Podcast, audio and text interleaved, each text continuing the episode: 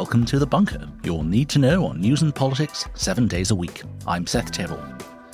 Partisan politics are tearing our country apart. We're going to have to set aside our differences.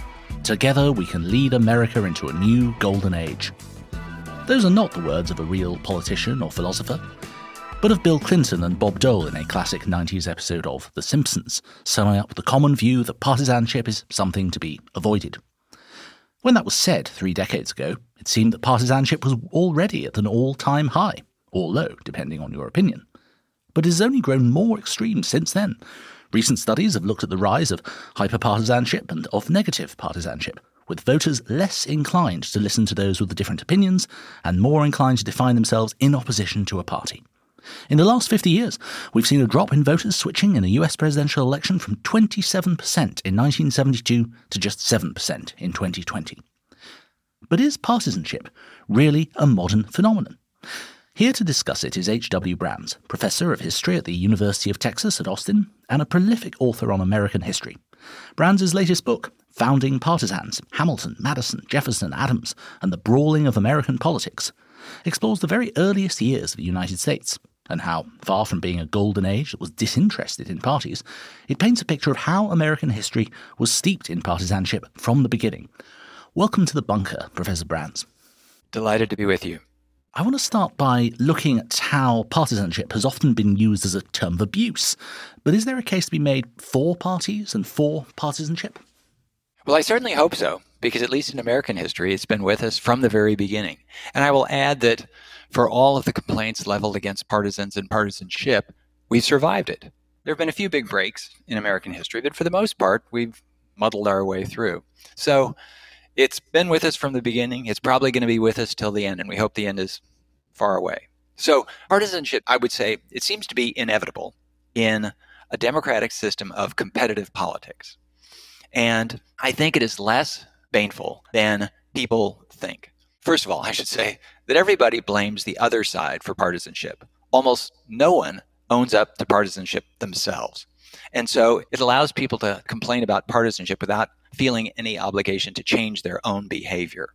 But the other thing is that when the parties. And when we speak of partisanship, at least in American politics, we're talking about emphasis on parties and the belief that parties put their own interests ahead of the interests of the nation as a whole. So that's the term we're using. Mm-hmm. I should say the part that people really don't like about partisanship, or I should say the part that really does the most damage in partisanship, is when the parties themselves allow themselves to be taken over by their extreme elements. And that's really the situation in the United States lately. Now, there's a tendency in this, in partisan politics and in politics generally the people who are most convinced of their righteousness have the loudest voices and are most, most committed to having their way. The moderates often do get drowned out. But if you can find a balance within the parties between the moderates and the extremists then partisanship or parties themselves don't necessarily have to be a bad thing and that's really important, actually, I suppose, differentiating not only party from partisanship, but the different grades of partisanship in that way. Right. And I would add that the striking thing about American politics and American party politics in the last half century is, in fact, the very takeover of each party by its more extreme wing.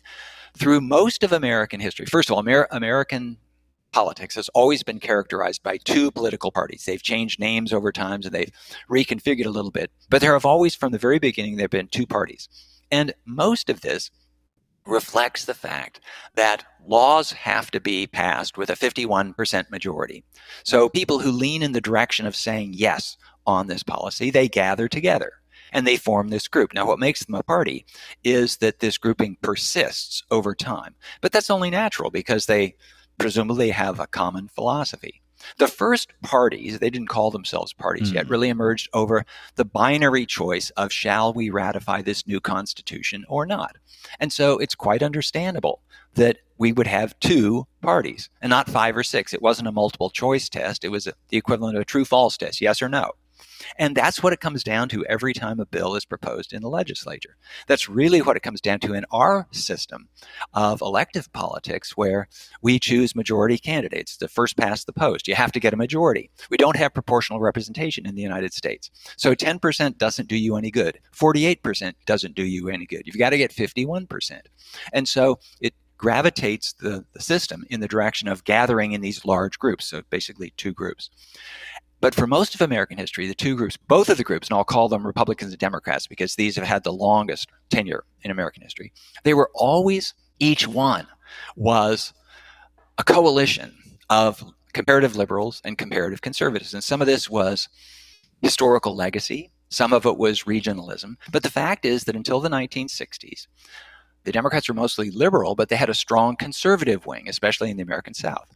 And the Republicans were mostly conservative, but they had a liberal wing, liberals in, on the West Coast and some places in the Midwest and the Northeast.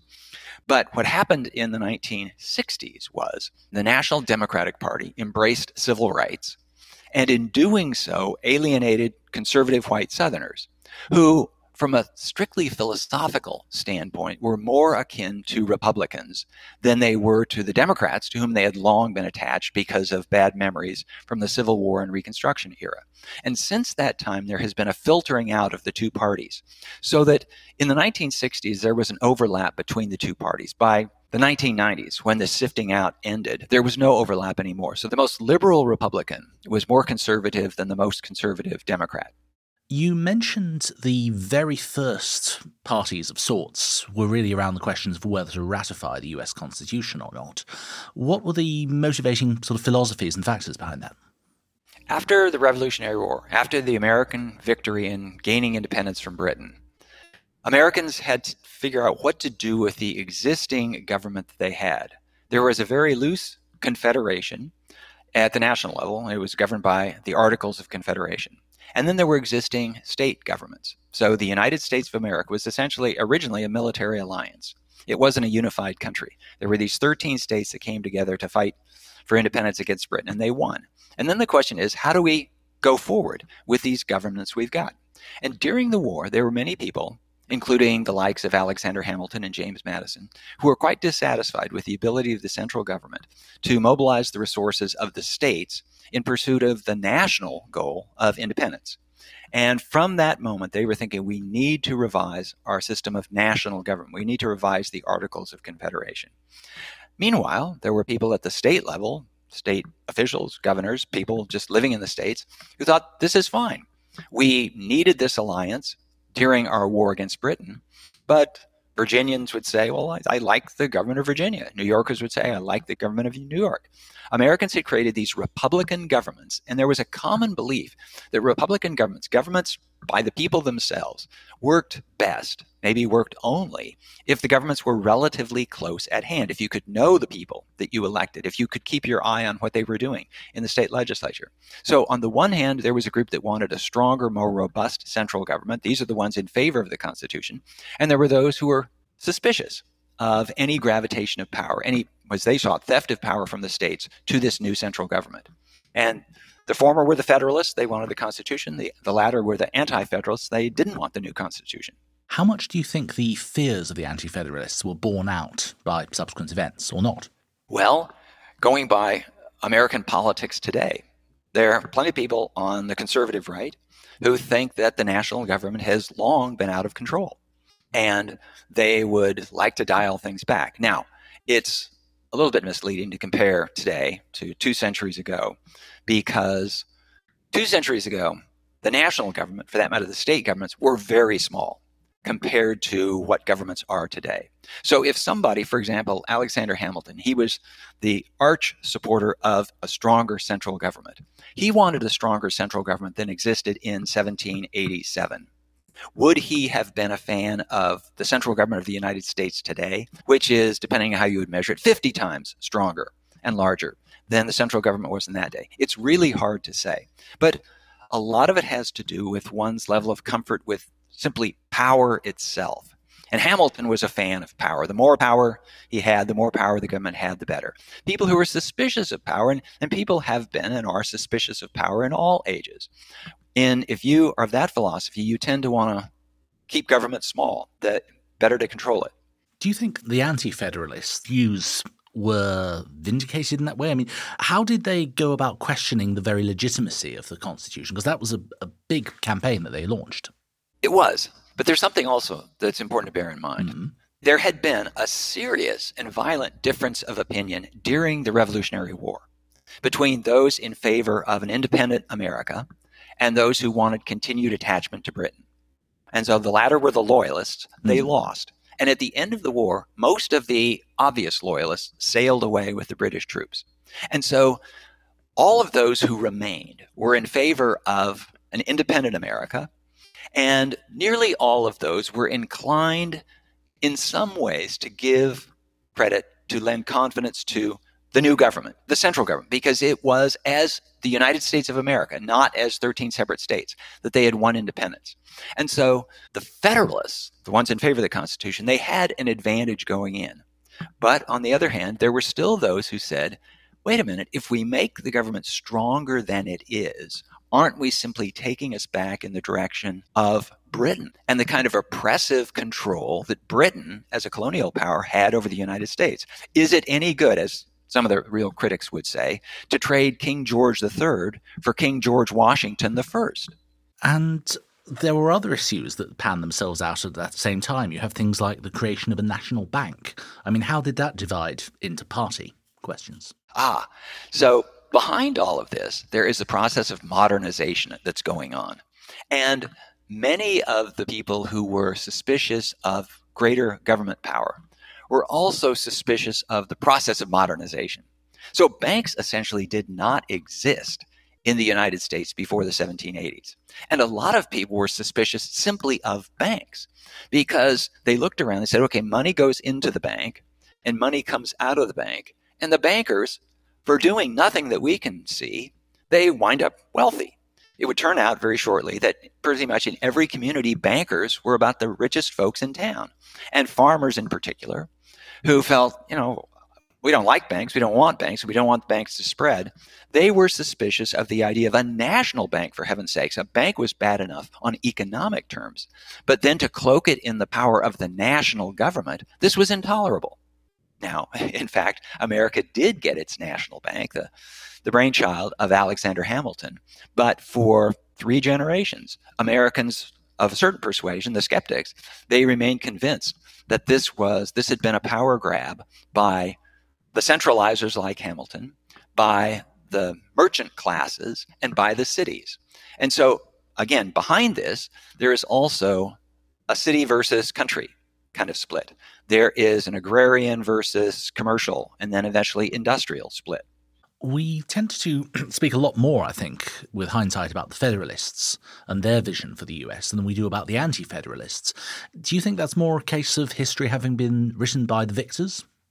To some degree, it's simply the, a quirk of branding. Hmm. Because if you're called anti something, you're starting out at a disadvantage because you define yourself by this thing that you're opposing. Now, the anti federalists, not uniformly, but they essentially became the Jeffersonian Republican Party, which was much better brand mm. because everybody in the United States accepted, bought into the idea of a republic. Those who didn't, those were the loyalists who left. So, Republican Party, nobody could complain about that labeling.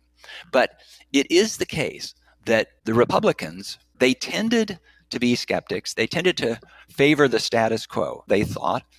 But they didn't like the idea of growing power at the center of American government because they thought that power would be used to their detriment and perhaps to the detriment of the United States.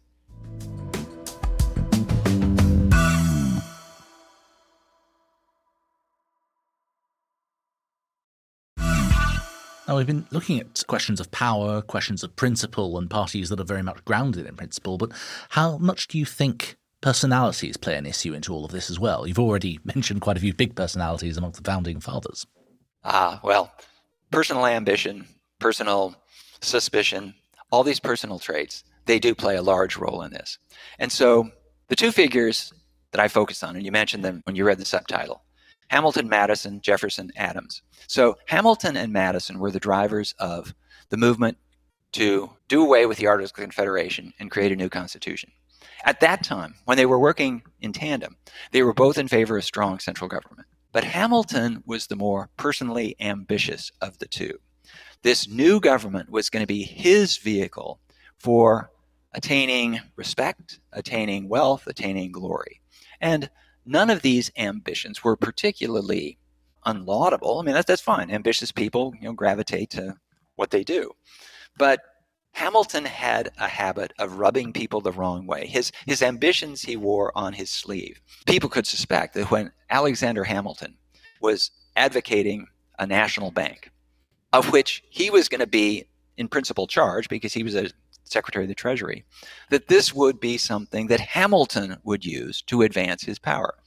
James Madison, who had been originally as much an advocate of a stronger central government, Madison, more than any single person, was the author of the federal constitution, the one that was ratified.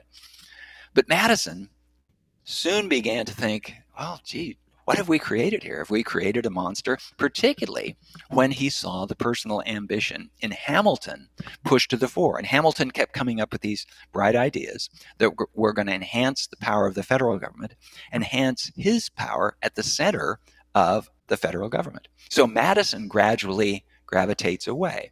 Madison did not lack ambition himself, but it was a quieter ambition, mm. and it wasn't so off putting as Hamilton's was. I want to ask about a, a, a, brighter side of personality than ambition and really focus on um, one in particular, and that's George Washington. He had a number of, shall we say, outsized personalities he dealt with, both within his administration and without. Do you think there are any lessons to be learned today in how he managed to work with these people against each other or how he got through that? Well, connecting with your previous question, it's important to figure out what Washington's personal stake in this. And in fact, it was less personal in some ways than any of the others because Washington was older.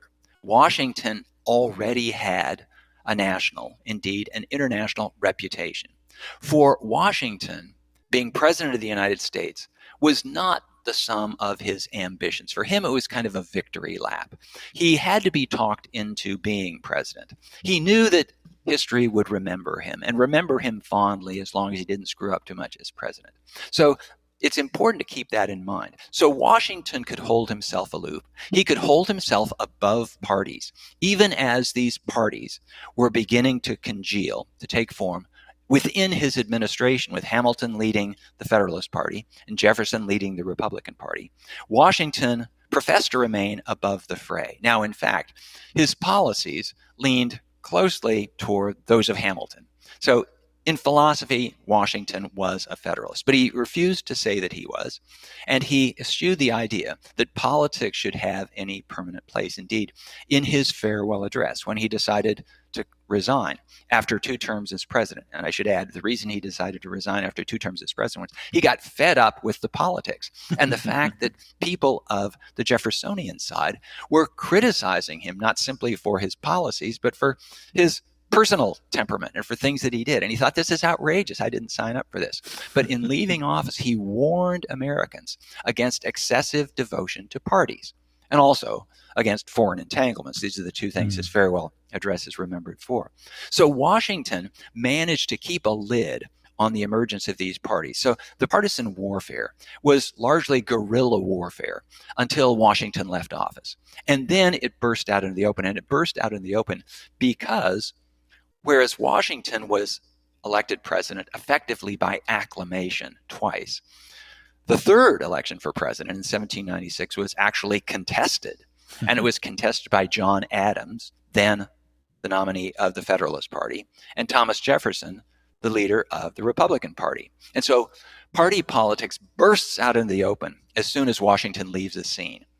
I wanted to ask you something as a historian working through very well studied periods of time like this, even though they're quite uh, thoroughly documented. How much of a challenge is it that there are, shall we say, rose tinted spectacles sometimes looking on these historical events? I would say that if you consult the sources from the individuals themselves, and this is the approach that I take, and it's also been rendered a lot easier by the fact that nearly all of the sources, the extant sources from that era, are available online. There were no rose tinted glasses that Jefferson used to evaluate Hamilton, mm. or Hamilton Jefferson, or Hamilton Adams for that matter. And so, if you look at what they were saying about each other, you would not be under any illusion that this was a generation of demigods or that they were above reproach. They reproached each other with every second breath. Yes, and that's very much reflected in the book. There's a lot of direct quotation at length and really letting them speak in their own words. I wanted to go back to the question of party. I mean, we tend to think of the parties as, as, reflecting shared principles, but can we talk about some of the other things that might contribute to a sense of party? I mean, rhetoric, for example, and you know, shared language. How much does that matter, for instance? What happens during this early period is the American political classes figure out the language that they're going to use. What do they even call these parties? So the term that was used for parties as they existed in Britain before the war was factions. I mean, this was the, the term that was used in Britain, but also Americans adopted that. And so when they spoke of what we call parties, they initially called them factions.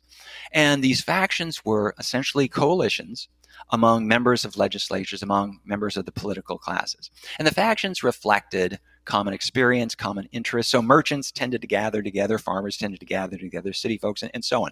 Sometimes religion uh, overlapped all of this.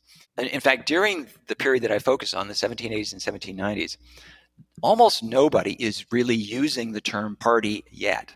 And furthermore, they use the term faction as a term of opprobrium against their enemies. It's going to be quite a while in American for, American politics before the concept of the necessity of an opposition party and the value of an opposition party sets in. And during this period, the opposition are those bad people. And they are a party and they engage in factional and partisan behavior. On our side, we're just the good people and we have the national interest at heart. So the concept, the real acceptance of party politics is going to take a while to set in.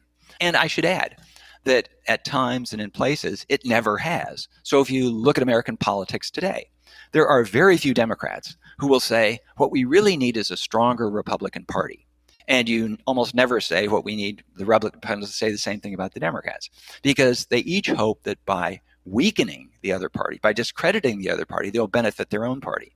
It's really only on certain occasions when you realize, okay, we need that other party, if only to impose discipline on members of our own party. Yes, and I suppose you find when parties have had particularly long runs of controlling one house of Congress or the White House, that doesn't necessarily make for good government if you're, you've been in office for over a decade, let's say. Oh, there's certainly something that sets in that there are ambitions always in politics, and people are tempted to cut corners. People are tempted to line their own pockets.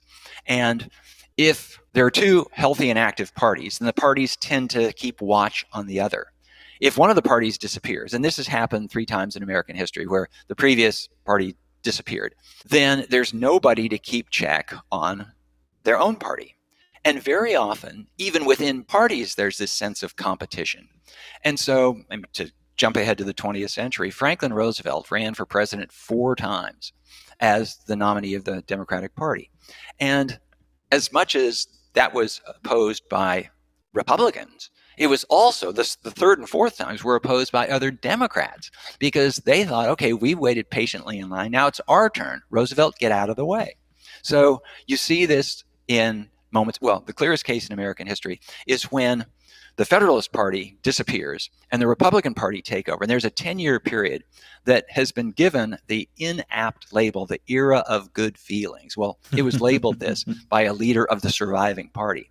But it was unstable. It didn't last because even though everybody called themselves a Republican, the Republican Party quickly broke into about three or four different factions. And so competition, and this is, again, the essential lesson, as long as the politics is competitive, then people have an incentive to compete. The time when you don't have partisanship is when you have one party rule where there is no competition. And plenty of Americans would like to think, boy, it'd be great if we would do away with partisanship. But the only way you do away with partisanship is to do away with competitive parties. There's no partisanship in China. Well, there aren't any competitive politics in China. Mm. So if partisanship ever disappears, then that's going to be a symptom of something far worse. And, and these are very much lessons, I suppose, from what we call within the, the first party system of the US. But do you think that is the main lesson to be learned in terms of the value of party and partisanship, or the upsides of it as well as the downsides? So, on the positive side, parties provide a way of organizing disparate groups. We live in America, we're 335 million people. And how are you going to mobilize these different people, these different voices to get an answer for basic questions. Should we do this or that? And as I mentioned, when bills come before Congress, it's a yes or no. And so how do you how do you do this?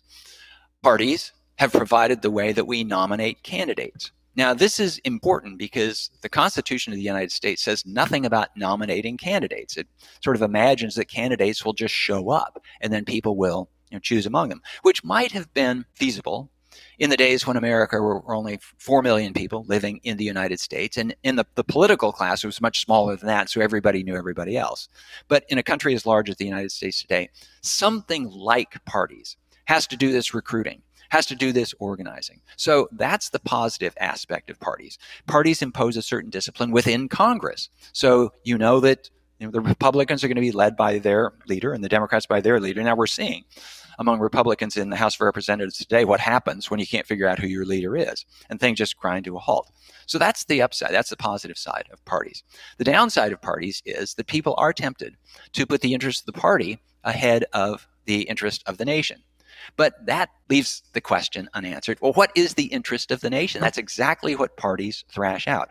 So as long as you have two parties, each one can keep the other in check. And so Republicans think the national interest is here, and the Democrats think it's over there. And when parties are working, the way we go is somewhere between those two views. Now, when the parties are taken over by the extremists, as has been the case in the United States increasingly in the last 30 years, then that doesn't happen because you get in a situation where the extremists would rather continue to have the problem than have a solution to the problem because they benefit from the sense of controversy, the sense on both sides that the country is going to hell in a handbasket. Thank you very much, Bill. My pleasure. Good to talk to you. H.W. Brands' book, Founding Partisans Hamilton, Madison, Jefferson, Adams, and the Brawling of American Politics, has just been published and is available from all good booksellers from the good folk at Doubleday. And if you enjoyed the podcast, remember you can support us on Patreon from just £3 a month. You'll be supporting our ever expanding catalogue of shows, including The Bunker, Oh God What Now, Paper Cuts, and our new science podcast, Why. Thanks for listening. Until next time. Hello, I'm Ros Taylor with news of Oh God, What Now, the politics podcast that's never going to leave its voter ID at home. On Friday's show, it's six months until the US election, and Donald Trump is stuck sitting on trial in a New York courthouse. Is he bulletproof, or can Joe Biden turn around the polls? In the second half, it's local elections week, but we've steadily taken power away from local authorities. What if we gave it back? And in the extra bit for supporters, is there a right level of ruthlessness in politics? That's Oh God, What Now? with me, Ros Taylor, Rafael Behr, Hannah Fearn, guest Nikki McCann Ramirez, out now, wherever you get your podcasts.